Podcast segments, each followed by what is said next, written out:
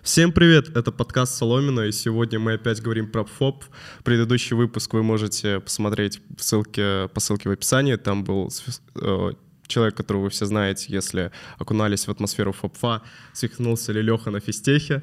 Вот. И сегодня с нами тоже человек очень знаменитый на данном факультете и вообще в рамках физтеха, Леонид Модестович Колдунов. Я думаю, ребят, вы его знаете.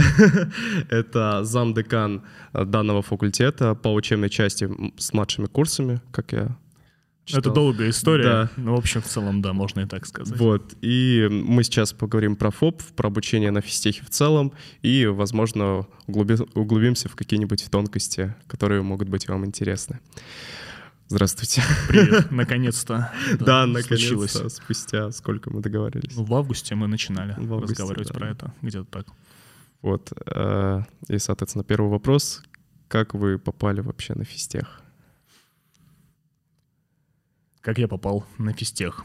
Но здесь надо попробовать так сделать, чтобы это не было из видео, где я рассказываю про это в рамках МФТИ, наверное, там вот есть где-то, да, да. снимали совсем недавно. День открытых дверей. Ну, что-то такое, да, день открытых дверей, там вот с этого тоже начиналось. Ну, как я попал на физтех.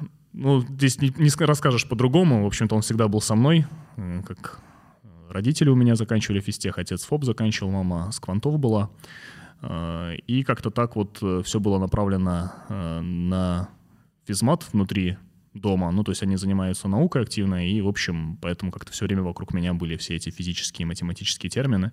Плюс у меня есть старший брат и сестра, они меня достаточно сильно старше, на 10 лет, и они тоже пошли в этом направлении, mm-hmm. и я все детство, в общем-то, за этим наблюдал. То есть, допустим, как папа объясняет там кому-то из э, моих брат... брату или сестре рассказывает что-нибудь по физике, например, а я туда подхожу и говорю, что ответ лямбда, он так смотрит на меня и говорит, да, лямбда ответ. Я вот помню этот момент четко, как я подходил и спрашивал, это мне лет 7 было, наверное.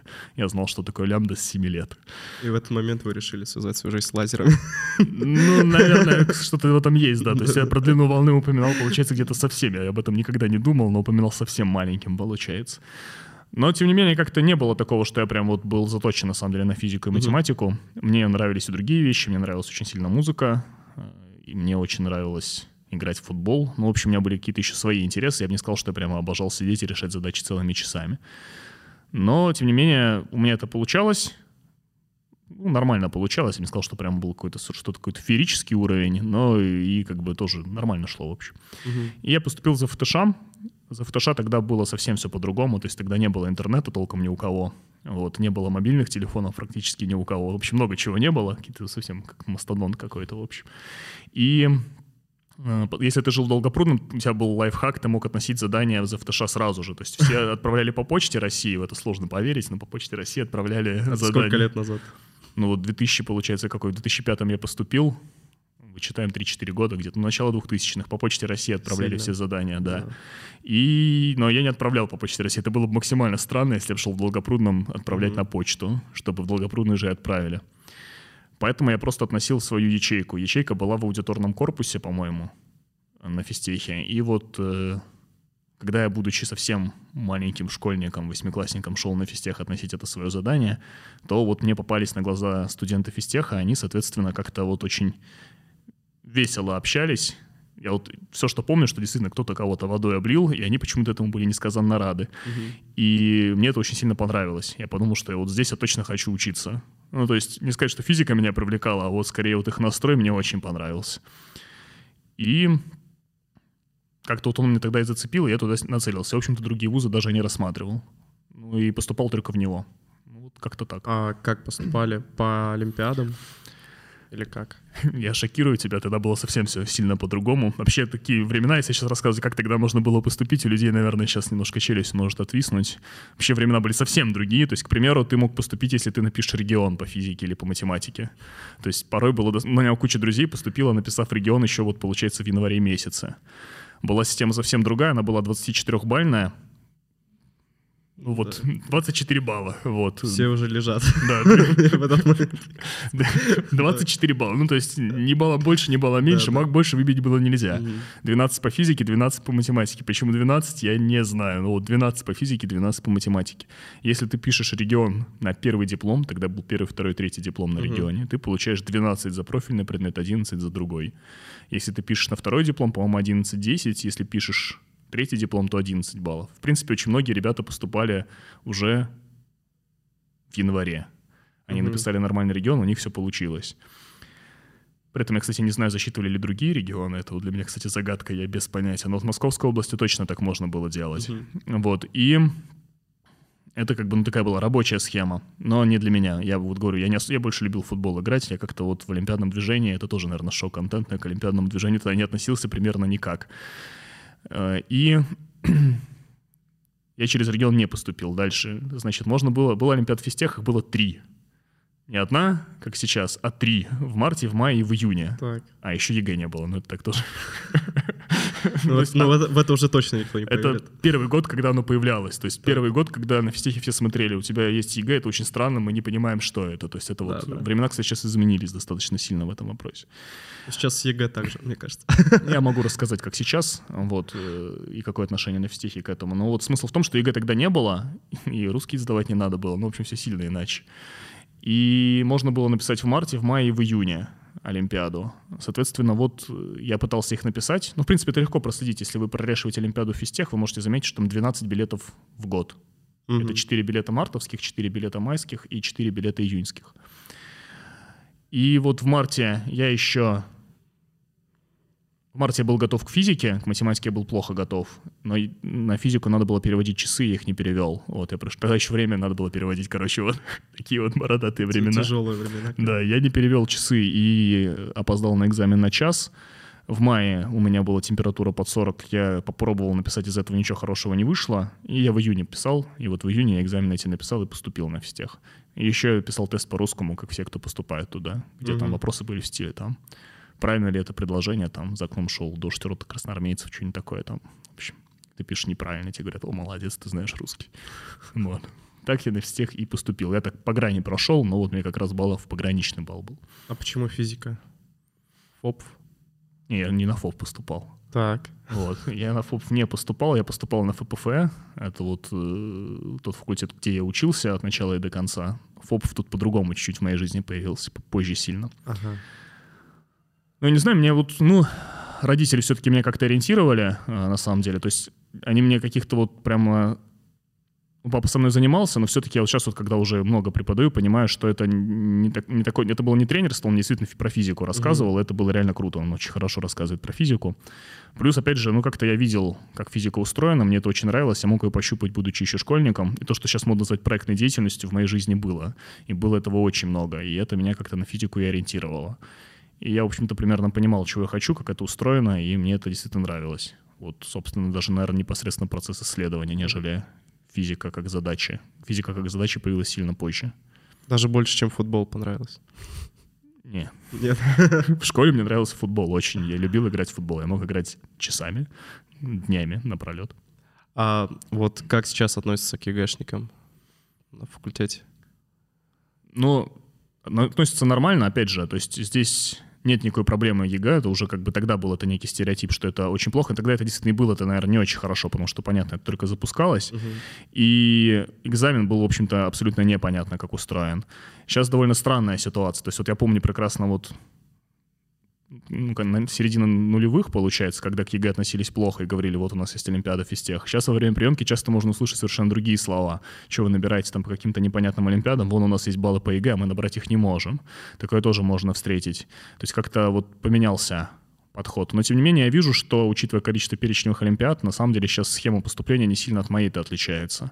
То есть я мог написать три Олимпиады, ребята могут написать сколько там они, Мош, Росатом, Курчатов, э, тот же Физтех, ну и там, иже с ними. Мгм. Покори Воробьевы горы, Ломоносов. Ну, в общем, у них масса возможностей написать Олимпиады и получить высокие баллы. Поэтому их схема поступления не сильно от нашей отличается. Ну и по ЕГЭ ребята, которые хороший результат поступают, только они и к нам и могут тоже попасть. И поэтому я большой проблемы не вижу. Если человек набрал проходной балл, то все, добро пожаловать, будем учиться.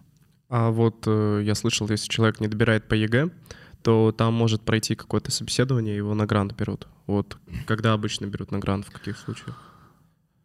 Да, эта опция есть. Значит, и устроено здесь все предельно просто, на самом деле. Ну, то есть мне сейчас придется бюрократа включить какого-то. Ну, в общем, когда идет собеседование, действительно, значит, там людей собеседуют абитуриентов большое количество э, взрослых лиц, я бы так это назвал, больших тузов. В общем, они собираются и начинают э, с абитуриентами разговаривать. Угу. И это обычно, ну, человек 10-15 примерно. Там очень так. важные люди обычно. Ну, достаточно, так. достаточно важные. Вот. Э, те, кто нашел время среди важных людей, тот и беседует. Нет, ну, люди, которым не безразлично, скажем так, какой будет набор на всех школе, факультете, как угодно. И но они присматривают тех, кто им понравится. На самом деле здесь вот таких четко прописанных критериев нет, и это, наверное, даже хорошо, потому что если были какие-то критерии, люди бы начали за них бороться. Это просто была бы отдельная конкурсная группа. Здесь смотрят, получается, кто приглянулся именно по итогам собеседования, то есть насколько он ориентирован именно на науку.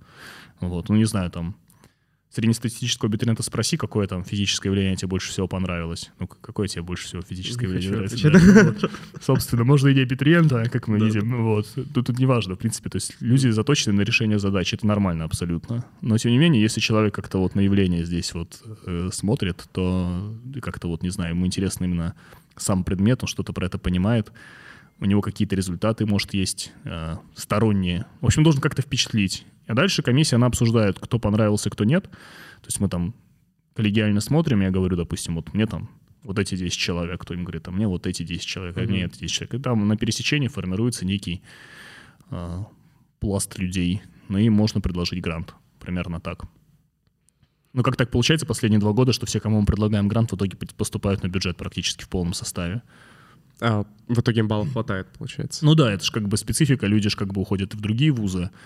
Особенно те, кто на границе находится, они нервничают. И как-то так всегда получается, что у нас ну, вот в ЛФИ, а, ну, ФАПе или в ЛФИ, это тут, в общем, надо некую... Я так и не понял, как мне себя позиционировать. Mm-hmm. Ну, в общем, в ЛФИ, да, значит, э, всегда один один-два грантовика у нас обычно есть, но почти, ну, то есть мы закладываем там какое-то количество, но вот граница так опускается, что э, в какой-то момент у нас либо вообще грантов нет, либо мы уже там говорим, ну вот еще есть ребята, которые тоже нам нравились, давайте их тоже заберем, они нас ждут. Примерно так. Ничего себе, такой отбор. Но, но обычно человека два все равно есть, да? В среднем. Ну, в среднем, да. То есть в этом году один грант, в прошлом году один грант. Ну, получается, в среднем два, да. Можно и так сказать. Так, ну, ребят, пытайтесь, если вам баллов вдруг не хватает, вдруг заинтересуете.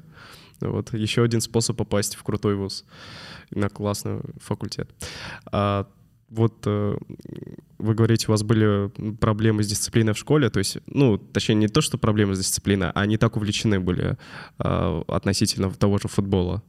Ну вот. да, мне нравилось футбол, мяч пинать. До, до сих пор нравится. Да, и как э, проходила первая сессия? Первый семестр? Ну, скорее, семестр. Да. Ну, первый семестр это какая-то жесть вообще была. Прям страшно вспоминать. Но опять же, я учился в обычной школе, совершенно. Mm-hmm. То есть э, мне про матанализ ничего не рассказывали. Для меня производная от а в степени x это что-то такое было за гранью на самом деле. Что такое я в степени x производная я понимал, а в степени x для меня было непонятно. Mm-hmm. И как бы ребята-то вокруг понимали гораздо больше меня на заходе на физтех.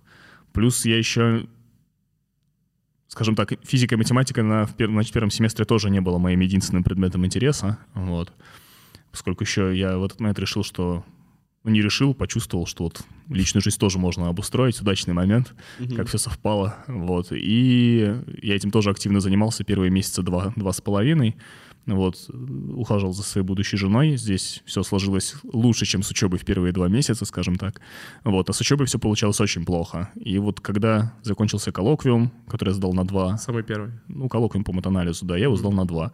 Э, контрольная по общей физике я писал в середине семестра у нас она есть, после первого задания написал ее на 2. Угу. И полусеместровая контрольная по матанализу, ее тоже написал на 2. Очень вдохновляюще. Да, да. Да, и в этот момент я понял, что, наверное, я делаю что-то не так. Вот. Это начало ноября. Ну, где-то так, вот как сейчас Вот как сейчас, как сейчас. примерно выпуск выходит. Да, да. Вот в это время я понял, что, собственно, по-моему, это плохо закончится там, не знаю, сапоги можно начинать чистить, что там еще. Вот, и я напрягся. Ну, то есть я стал вообще как бы не глупый человек, вот, и достаточно работоспособный. И я сидел, потал, без перерыва как-то сидел там, вкалывал. Ну и, в общем, к сессии я подошел во вменяемом уже состоянии. То есть mm-hmm. я понимал, что происходит в программе, я умел решать задачи, наконец-то, держал руку на пульсе. Я не разбирался во всех тонкостях и нюансов. На пульсе в прямом смысле. Да, да, да, это тоже. Вот, и я примерно понимал, что происходит в программе, и понимал, что сейчас в сессии я вваливаюсь хоть с каким-то набором знаний и со сданными там заданиями и со всем остальным. Это были те времена, когда не было никакой бальной рейтинговой системы еще. То есть прям совсем хорошо. Ты, в принципе, как не учись в семестре, все важно в сессию будет происходить. Да, Зачем? примерно так же сейчас. Ну вот, может быть, это и хорошо. Да. И зачет я сдал, задание я сдал, и началась сессия. Ну и как-то мне старшекурсники тоже говорили, что сессия — такое хорошее время, когда все, в общем-то, можно и выучить. Примерно так. Подтверждаю. Да, да. Нет, в семестре тоже неплохо бы. То есть вообще да, как да. бы на лекции, как ни странно, ходить надо. Я это понял немножко Вы поздно. рекомендуете, да? Как я настоятельно, настоятельно рекомендую. Я понял это в семестре в четвертом. Я прям неожиданно это обнаружил. А в первом семестре я как-то это не очень ценил. А, и это большая ошибка, на самом деле, я считаю. Но вот э, сессии я все доучивал как-то и сдавал нормально. В общем, даже без троек закрылся в итоге. То есть получилось все на удивление хорошо. А, и в тот момент я понял, что я, видимо, могу с учебой, по крайней мере, практически все, и в весеннем семестре уже все было совсем хорошо. Там уже не было этого разрыва, я его ликвидировал, и получилось прям нормально. Вот да. То есть, получается, уже в конце первого курса вы уверенно себя чувствовали среди ребят, которые закончили... Я бы сказал, после осеннего семестра я себя уже уверенно чувствовал. То есть вот в весенний семестр я уже чувствовал себя уверенно, а к концу весеннего семестра mm. уже даже ребята скорее ко мне подходили, чем я к ним. Ничего себе. Примерно так. Ну, ну, они там подзабили немного, а я нет. Вот и вся разница. А вот э, сейчас, по вашим наблюдениям, ребята, которые э, закрывают сессию первый раз и закрывает сессию второй раз, сильно отличается? Ну, то есть они сильно личностно вырастают после первой сессии? Я думаю, здесь все то же самое. Но опять же, зависит от того, из какой они школы пришли, наверное. Мне, мне сложно сказать. На ФАПе все несколько иначе, чем на проблемах, где я учился. То есть здесь ребята, в принципе, в среднем, ну, они самые сильные на физтехе, факультет самый сильный, тут без вопросов. Ага. Ну и Уфы как бы эту и, традицию перенял. Ну, имеется в виду по нагрузке очень тоже. И по нагрузке, такое, да. и по, по уровню подготовки. Ну mm-hmm. вот ребятам, которые могут поступить, проходят, и они не из физмат-школ, такое у нас бывает довольно часто, им, конечно, тяжело. И им очень непросто. Ну вот первая сессия тут, в общем, если закалит, то хорошо. В общем, да, у них точно должен быть, если у них все сложилось хорошо. Это такое испытание некое. Э, вот я смотрел, есть такой определенный сайт, где показывается средний балл преподавателя по разным характеристикам. И у вас везде высокая характеристика 4,76 плюс-минус 4,80. Вот. И только в одном моменте, я не знаю. Я тоже этого не понимаю, если честно. В одном моменте в пункте халявность у вас два с чем-то. Можете рассказать, как думаете, с чем это связано? Я не понимаю, Честно? если честно. Прям мне, мне непонятно. Ну, то есть я очень лояльный преподаватель, на самом деле. Ну, другие так не считают. Ну, получается так, да. Ну, сейчас уже сложно вообще про это говорить. Это какие-то бородатые времена тоже. Mm. Это начало десятых, наверное. То есть в это время, наверное, мне халявность как-то оценивали. Сейчас люди не могут мою халявность оценивать уже, я так думаю. Не, вы уже не принимаете экзамены? Я принимаю экзамены, но я принимаю только экзамены. А. И принимаю задания. А вот, скажем, лабораторные я не принимаю. Я не знаю, я требовал очень много чего рассказывать. То есть я много да, задач даю, там много заданий даю. Но это никогда не было, ну, жестко, то есть не было такого там, что какое-то моральное давление на студента mm-hmm. идет, что типа ты не можешь это решить, что за жесть. Вот. О времена, о нравы, трава стала менее зеленой. Ну, в общем, вот этой истории нет. Mm-hmm. Поэтому я не очень понимаю. Но да, когда я был вот совсем юн, то я мог спокойно ставить пересдачи. Ну, в принципе, у меня это не вызывало никаких проблем бывали ситуации, что в аудитории были только пересдачи от меня, ну, то есть это тоже а, ну, обычное тогда, дело. собственно... Ну, если человек приходит и ничего не знает, я мог поставить пересдачу. Сейчас эти времена прошли, потому что я лектор. То есть я лектор, ко мне приходят только те, кто хорошо знает материал. И поэтому я как бы с спокойной душой принимаю экзамены. Часто пятерки ставите? В последнее время вообще практически одни отлы я ставлю. Вот, ну потому что ко мне приходят ребята, Запомните которые... лицо лектора. Да, да, нет, ну действительно. Плюс еще сейчас дистанционно часто экзамен, это вообще а, что-то такое странное. Да. Ну, в общем... Ну, у вас же на физтех есть прокторинг там или что-то такое? Есть. На эту тему есть замечательная история, когда ГОС мы принимали дистанционно. Угу. А, Это, получается, вот недавно. Ну да, совсем недавно. Мне попался в руки Google Doc, который студенты вели по преподавателям, которые принимают этот ГОС.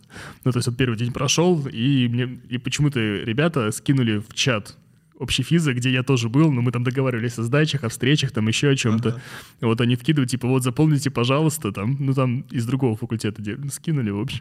Мы вот тут вот статистику набиваем, чтобы понимать, к чему нам быть готовым, потому что люди знали, к какой комиссии идти. Я вижу этот Google Doc, нахожу себя там, там почти ничего не было, ну то есть моя комиссия, она не меняется. Сами писали. И сам написал, да, такую полную жесть лютую в стиле там полный трэш, там морально давят, вот, перебивают, не дают рассказать вопрос по выбору. Да, непонятно, Пол... что спрашивают. Да, полный прокторинг. Это даже звучит странно, полный прокторинг. Звучит так себе, конечно. Да, да, да. Посмотрели даже ухо на предмет наушника, ну, в таком ключе. И потом дети очень сильно дрожали на ГОСе. Вот, то есть они прям видно было, что им почему-то страшно. Вот. Вы не спрашивали, почему боитесь? Да нет, я не спрашивал. Ну, я не знаю, ну что он смотрит Google Doc какой-то левый, непонятный. Меня всегда поражала сплоченность коллектива Свистеха, как да. они подготовили. А, да, какие вопросы задают, я там еще какие-то левые вопросы написал. Ну, в общем, это было нормально. Их не задавали, да? Конечно, нет. Кто их будет спрашивать? Или я написал что-то, что спрашивали какую-то жесть, я даже не запомнил. Ну, в общем, я не знаю, там было какое-то вольное творчество, mm-hmm. вот. И ребята потом в конце сказали, типа, «А почему там так пишут, мы не понимаем. Я говорю, я тоже не знаю, но вот не верьте всему, что написано. Ну вот мы раскрыли. Ну, примерно так, да. Полный прокторинг, в общем. А с ФОПФА вообще часто отчисляют? Ну, да, случается. Какой процент примерно отчисления? Я в нулях не силен. Вот. Но не сказать, что много. Не могу по статистике сказать честно. Mm-hmm. То есть я как-то вот за цифрами действительно никогда не следил. Ну, какое-то количество, да, уходит. Ну, а когда вы учились там? Здесь сложно сказать, потому что вот группа у нас была 16 человек, и много ребят переводилось в самые разные места. В конце нас там было человек 10 примерно. Ну вот кто-то отчислялся, кто-то там академ брал. Ну вот к концу у нас 10 человек примерно было, 10-12. Ну вот сейчас, наверное, примерно точно так же. Ну, с учетом там академов и всего остального, скажем, там от 16 человек, ну, наверное, 12-13 обычно так и доходит до самого конца. Примерно так, я думаю. То есть это такая разумная оценка. Угу. Ну, всегда так в группе, там, не знаю, два раздолбая, например и они не отчисляются. вот. Как-то так. А, вот стоит ли идти на ФОП, чтобы овладеть а, такой фундаментальной физикой? Есть ли еще какие-то аналогичные места в России? По ощущениям. Или действительно только ФОП так силен? И Мне сложно сказать, потому что я про другие места не знаю. Мне очень хочется верить, что это не единственное место, угу. потому что на самом деле не хотелось бы, потому что это ну, все-таки неправильно. И конкуренция — это хорошо. И э, чем больше мест будет, тем лучше. И если в регионах будет как можно больше мест, тем будет лучше. Но вот, на мой взгляд, вот с точки зрения... Да, фундаментально здесь не очень правильно, с точки зрения физики как исследования, я бы так, наверное, сказал, потому что прикладные вещи тоже у нас есть. Э, наверное, ну, действительно, одно из лидирующих мест мы занимаем. А про физфак выше ничего не слышали?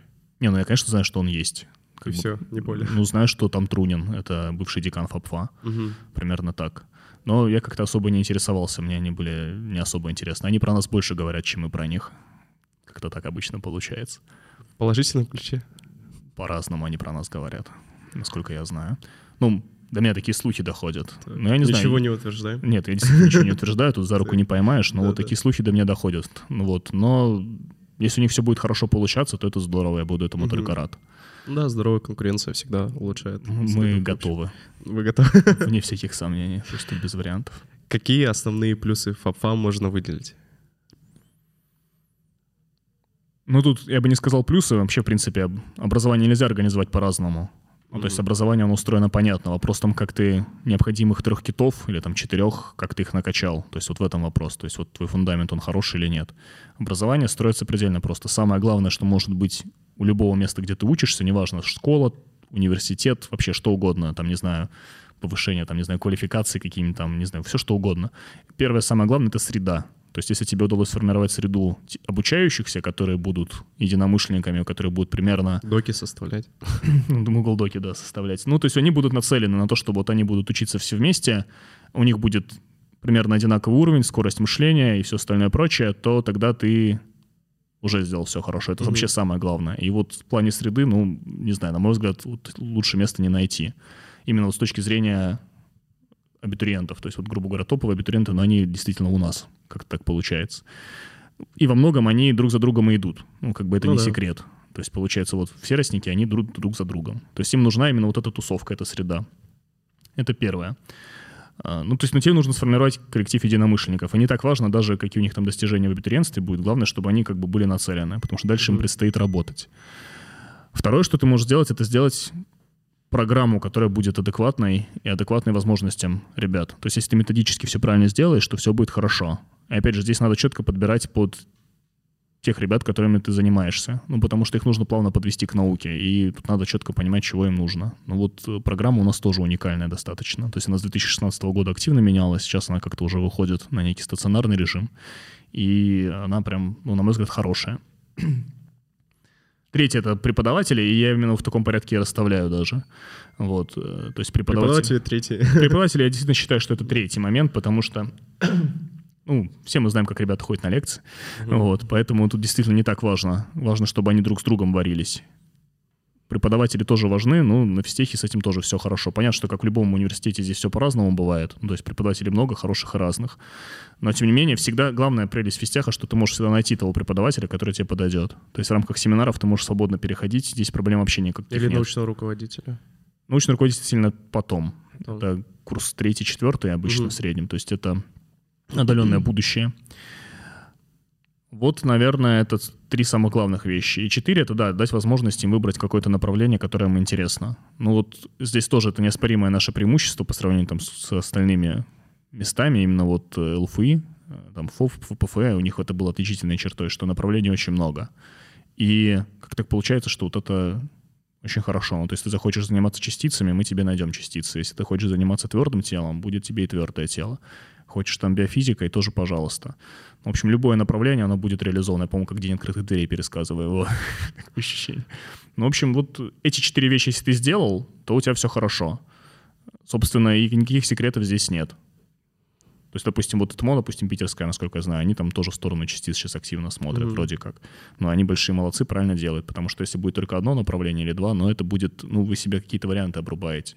И главное, даже ладно, бог с ним себе обрубаете, вы своим абитуриентам варианты обрубаете. Это не очень правильно. А, вот говорили про преподавательский состав. Насколько сложно попасть хорошему научруку или вот, допустим, насколько сложно попасть к вам? Как вы э, берете тех или иных студентов? Как это происходит обычно? Не, ну на семинары они просто приходят и слушают. Я имею в виду как научному руководителю. Ну, я бы себя не приводил как какого-то эталонного научного руководителя. Здесь надо про других скорее говорить. Они приходят на кафедры, то есть система это понятная у нас. У нас есть базовые кафедры, то есть это такая комбинация. Университетское образование происходит на физтехе само по себе. Базовые кафедры, они дают специализированное образование. Mm-hmm. То есть первое, что они делают, выбирают направление, выбирают базовую кафедру.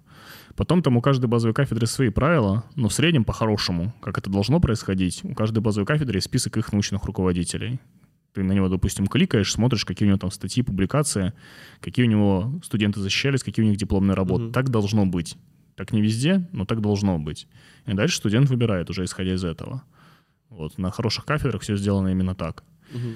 Ну и ребята смотрят. Плюс, опять же, есть и сарафанное радио, плюс кафедры часто, ну, может быть, ладно, бог с тем сайтом, они просто рассказывают про своих научных руководителей, какие-то там экскурсии проводят и все прочее. Ну, просто, мне кажется, некоторые преподаватели более медийные, про них больше, скажем так, а, информаци- информационного такого, не то чтобы шума, но так, так мема, мемов, Не, ну, здесь вот, мне кажется... надо разделять преподавателей и научных руководителей. Это у нас разные люди. А, да, я имею в виду э, человек, который может быть потенциально научным руководителем, мож, про него больше информации, про него больше, про него больше мемов, и в целом про него больше говорят. И поэтому, поэтому к нему может быть больше желающих. И на каком скажем так, основании он выбирает тех или иных студентов. Ну, давай вот приведу в пример, допустим, там, не знаю, Российский квантовый центр. Так. Значит, у них есть определенный набор лабораторий. Так. Студентов э, приезжают в РКЦ, и дальше начинают по этим лабораториям ходить и угу. смотреть, чем там люди занимаются. Они видят людей, которые там занимаются, смотрят, чем они занимаются.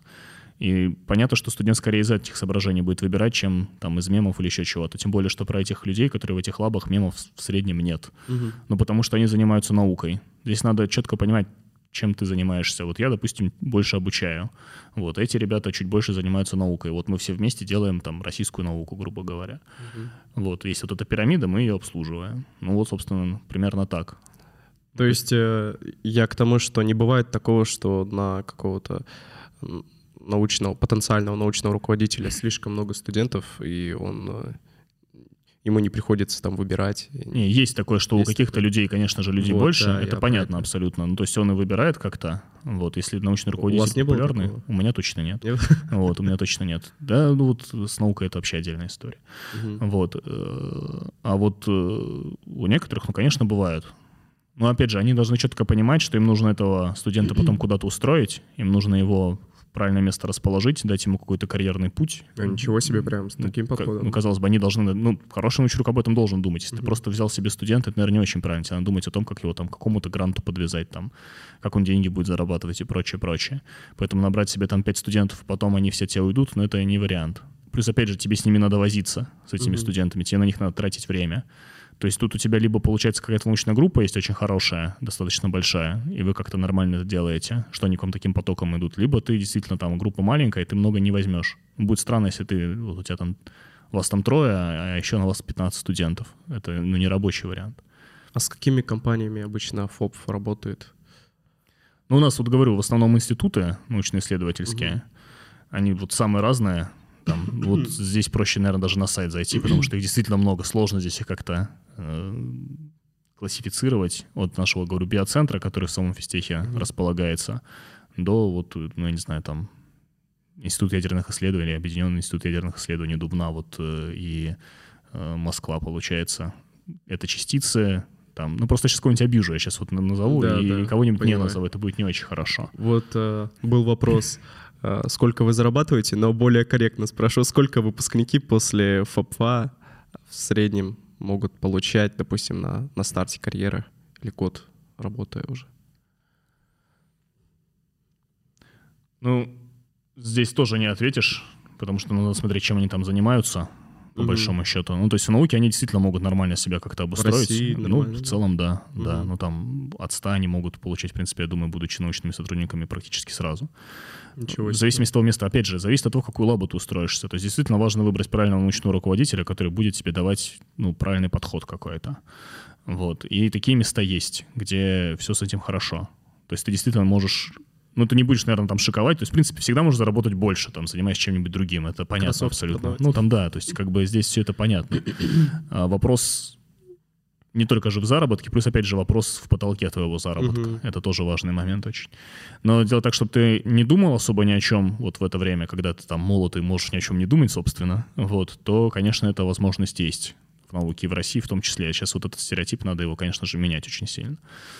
А, но я бы не сказал, что они прям обязаны же идти в науку. То есть они молодые люди, они пришли в 17-18 лет, вам нужно определяться, чем вы хотите заниматься.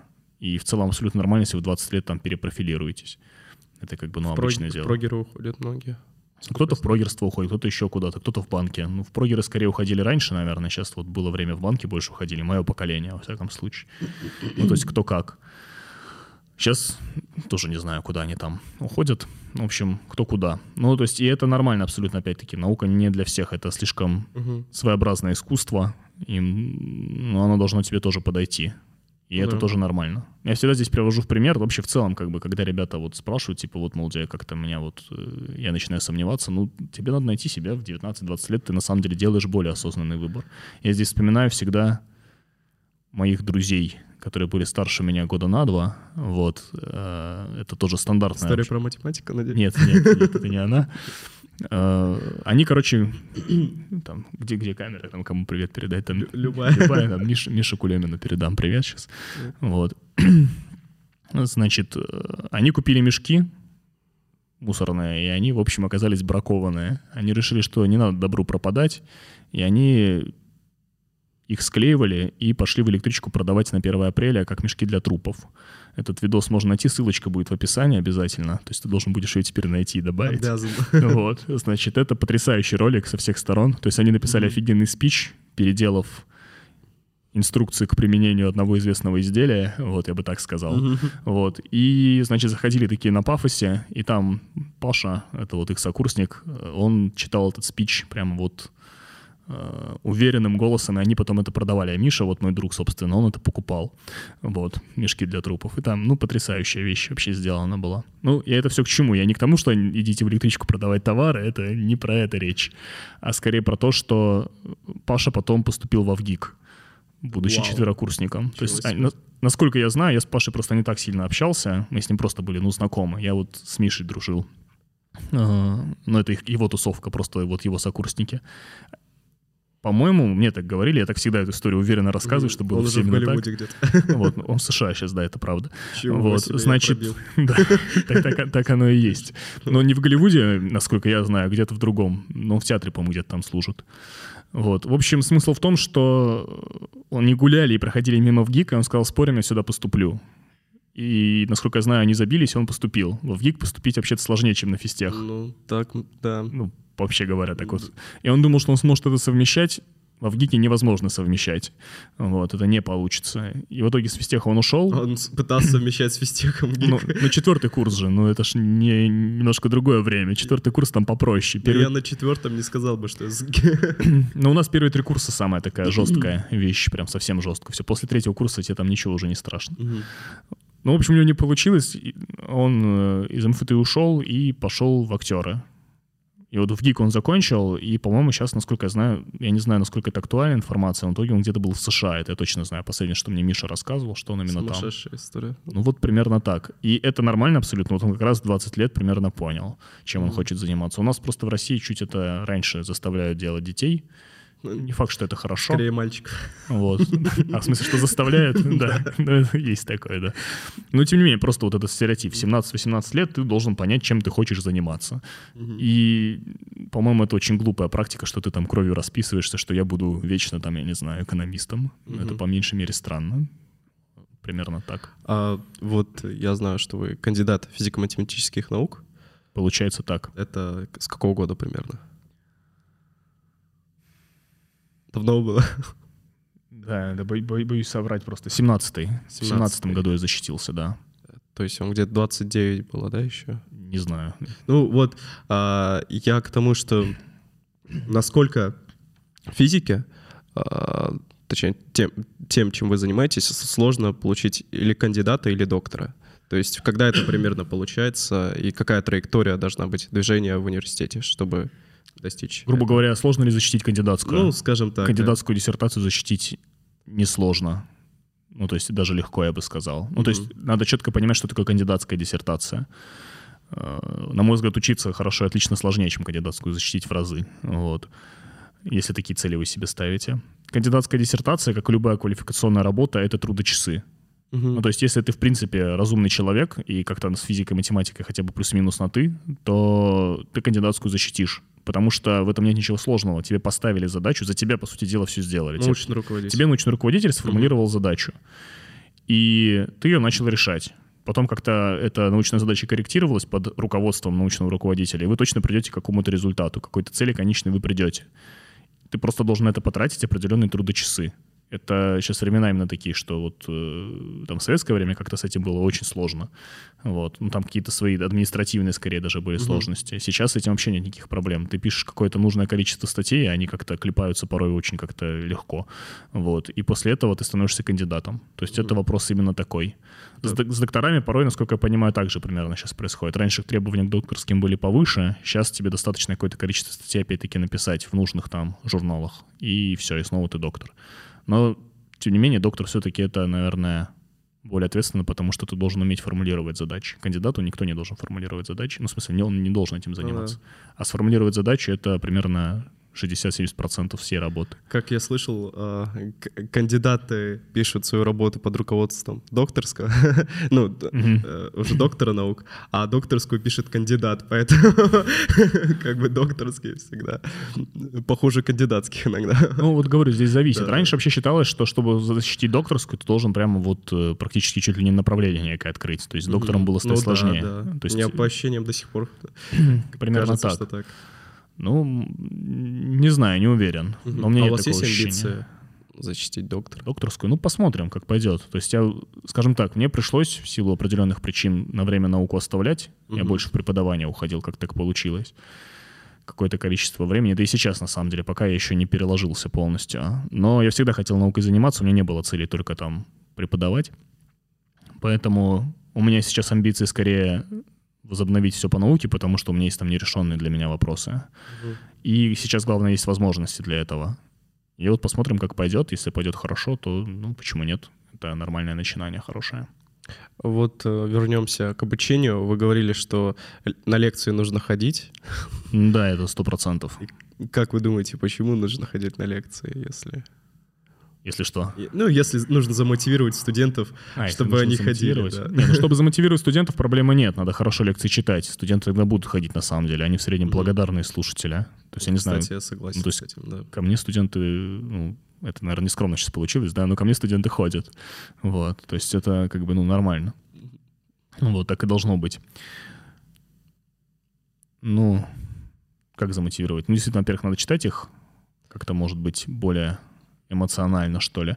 Ну, не знаю, во-первых, на лекции действительно ходить надо. Почему? Потому что тебе дают структурированный материал. То есть тебе как-то его порциями, правильными дозами дают, э, чтобы ты его переварил. Угу. Плюс, опять же, тебе дают некую выжимку устного творчества. Ну, то есть это же не совсем сухой текст, как в книге, где стараются прописать, чтобы было точно понятно в любом случае при прочтении.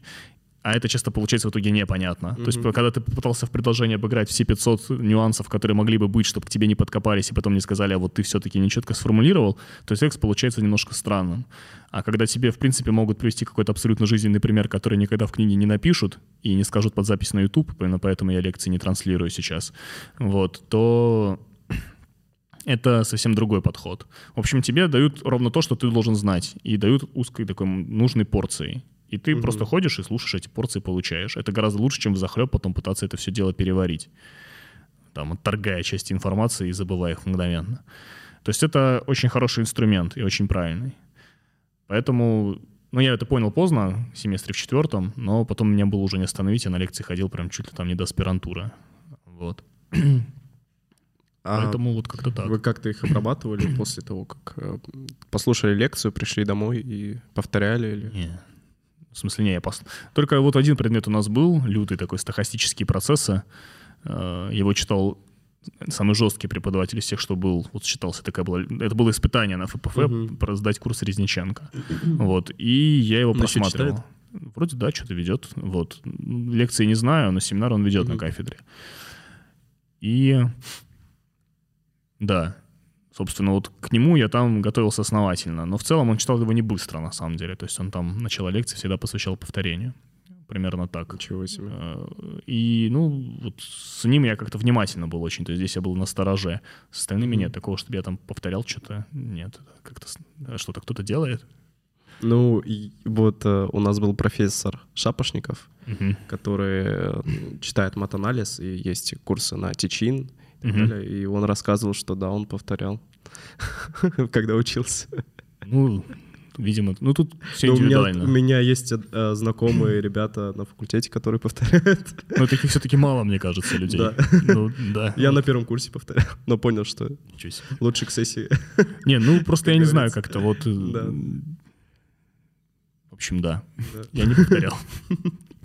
Это ваш выбор. Да. Хорошо. А вот в целом можете дать какой-то топ по факультетам в области физики? Точнее, не факультетам, а вузам в области физики. Факультеты вуза.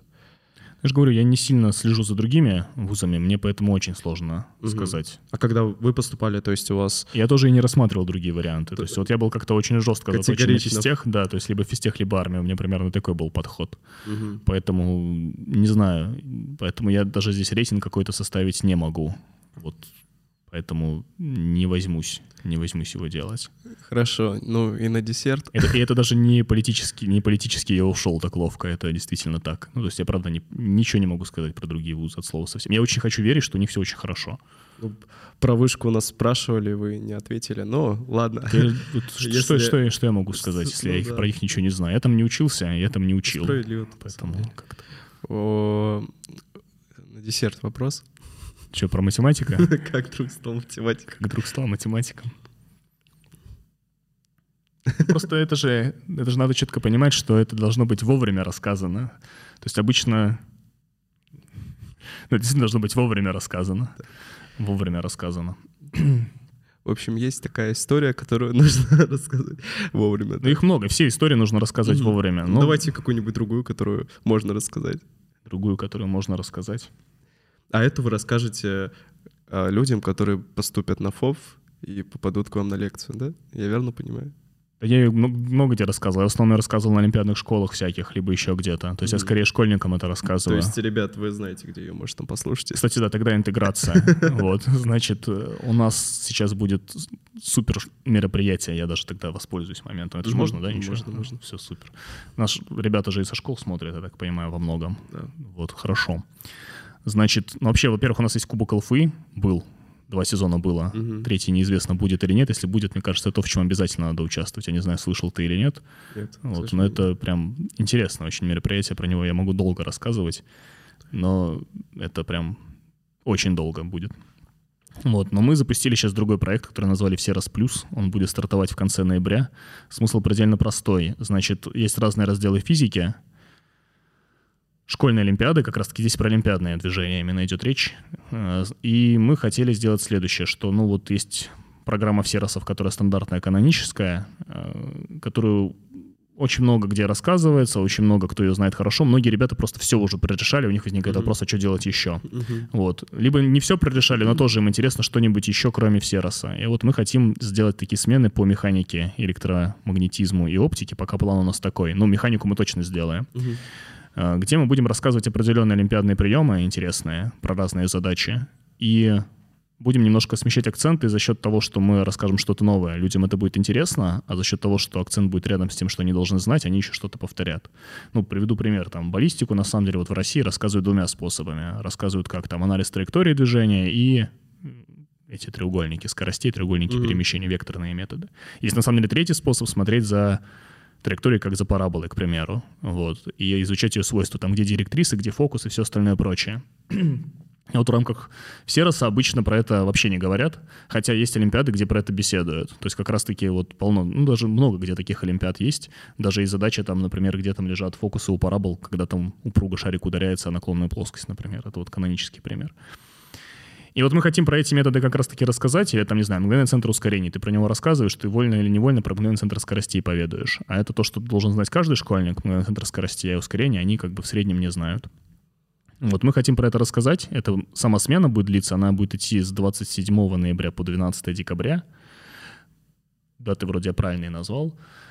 Вот. Э, не знаю, если прикрепишь, там ссылка будет, например. Конечно. Вот, значит, и Это образовательная смена. Там в день примерно 3-4 часа, и записи все будут храниться, то есть можно будет поботать, короче, как следует. Угу. То есть, на мой взгляд, десятиклассникам это вообще кладезь. У них сейчас нет никакого напряжения, там поступать им не нужно, решать свои какие-то вопросы поступления не надо, и куча интересной физики им расскажут. Одиннадцатиклассникам тоже интересно, если они там хотят тут к Серосу там как-то что-то повторить. А, то есть это прям актуально очень. А потом значит, мы будем проводить Олимпиаду 19 декабря. Там вообще вход свободный, все, кто угодно приглашаются, выпускники тоже приглашаются, студенты могут поучаствовать. Если много наберется, мы отдельную номинацию сделаем для выпускников школ. И вот там 19 декабря можно, нужно просто зарегаться и в воскресенье выделить 5 часов на решение задач. Вот такую вещь мы совместно с ИЛФИ, получается, запустили. Э, и, на мой взгляд, это очень классное начинание. То есть я вот всех приглашаю пользуясь случаем. Ребята, вы слышали приглашение? Историю, может быть, когда-нибудь расскажете где Ну, историю, ну сейчас давай сообразим какую-нибудь историю. У нас был случай именно со школьниками связанный, когда мы проверяли Олимпиаду, э, региональный этап, и мы проводили апелляцию, и школьник, ну, в принципе, я-то его знал, но он апеллировал другим членам жюри, но ага. школьник, как бы, получается, был, ну, по сути дела, в каком-то смысле я к нему отношение так или иначе имел. И я наблюдал за тем, как апелляция с ним происходила. И апелляция была дистанционная, он все время писал там всякие претензии. А школьник, ну, такой был, в общем, скажем так, если он захочет достать, то он достанет кого угодно. То есть он просто так никогда не отвяжется. А учитывая, что эта апелляция была не очная, и нельзя было просто ему сказать, все, давай, до свидания, то он писал письма очень долго и очень занудно. Вот. И причем еще включал такого лютого бюрократа. То есть он мог там прям бюрократически начинать к этому вопросу подходить. Вот. И с ним, то есть, не работала стандартная схема с апелляцией, которая устроена примерно так. То есть это как визит к психологу. Ты, к тебе приходит человек, что-то тебе говорит, типа там, вот смотрите, у меня здесь, да я же, да вот, да я вот хотел сказать именно это, ты его выслушаешь, слушаешь, а потом ему говоришь нет. То есть это на самом деле нормальная схема на апелляции, но да. вот дистанционно, Понимаю, она, дистан... такие вещи, да. дистанционно она не работает. Да, ну вот, как, ну, типа, ты пришел, пожаловался, тебя выслушали вежливо, там что-то в блокноте пометили, там ты на диванчике полежал и сказали нет. Вот. И сразу переходи к фазе принятия, короче, да. минуя гнев и все остальное. Так. А вот он, соответственно, долго писал, и, в общем, в какой-то момент он стал требовать главных жюри, потому что, мол, вот его не устраивает ответы тех жюри, которые у него есть, и прям очень он требует, прям вот нужно, чтобы ЦПМК, в общем, ему прям люто ответила. Вот. И ко мне ребята подходят, ну, как к организатору, скорее, даже спрашивают, вот Леонид Модестович, здесь такая ситуация, у нас требует ЦПМК, и у него есть почта у ЦПМК?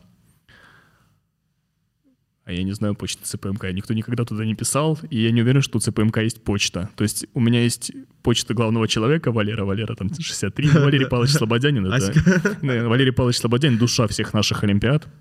И ну, по, по физике ее сердце такое, такой этот э, моральный камертон всего происходящего.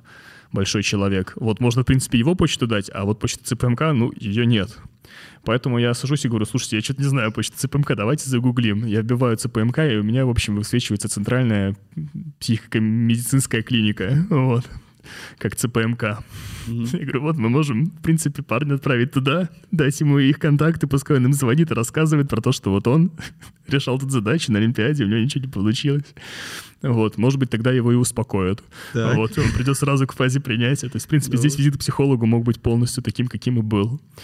Вот, но мы с этого поржали, там даже почту нашли. В принципе, мы были недалеки к тому, чтобы ему отправить, потому что ребенок, в принципе, мы его знали, мы Че, видели, что... Отправили? Нет, да, конечно, нет, но все-таки это перебор. Ну, то есть это просто был угар, там вбили там это. Вот сейчас мы, короче, отправим, чтобы назовем его, назовем его Вальдемар, чтобы Вальдемар успокоился, вот. Но мы Вальдемару не стали это отправлять. Вот. Просто баллов добавили. Да не было там баллов, не добавили мы ему баллов. Он и так там проходил на все раз, все с ним было хорошо, я не знаю, что А, это он, ну понятно. Да, да, то есть это вот было очень странно. Он не знал, что он проходит на все раз, но он очень хотел. Вот. И все раз он потом и призерство взял. Все с ним было в порядке. За ним следили прям. Ну, в смысле, я же знаю, ну, то есть он в той школе учится, где я работаю, вот, но баллов мы ему не давали, потому что, ну, не было у него там этих баллов. Вот, то есть это, ну, не, не должно, нету там баллов, значит, их не будет. Вот, поэтому дальше схема была предельно простая, что мы ему отправили письмо, значит, что ты можешь написать Валерию Павловичу.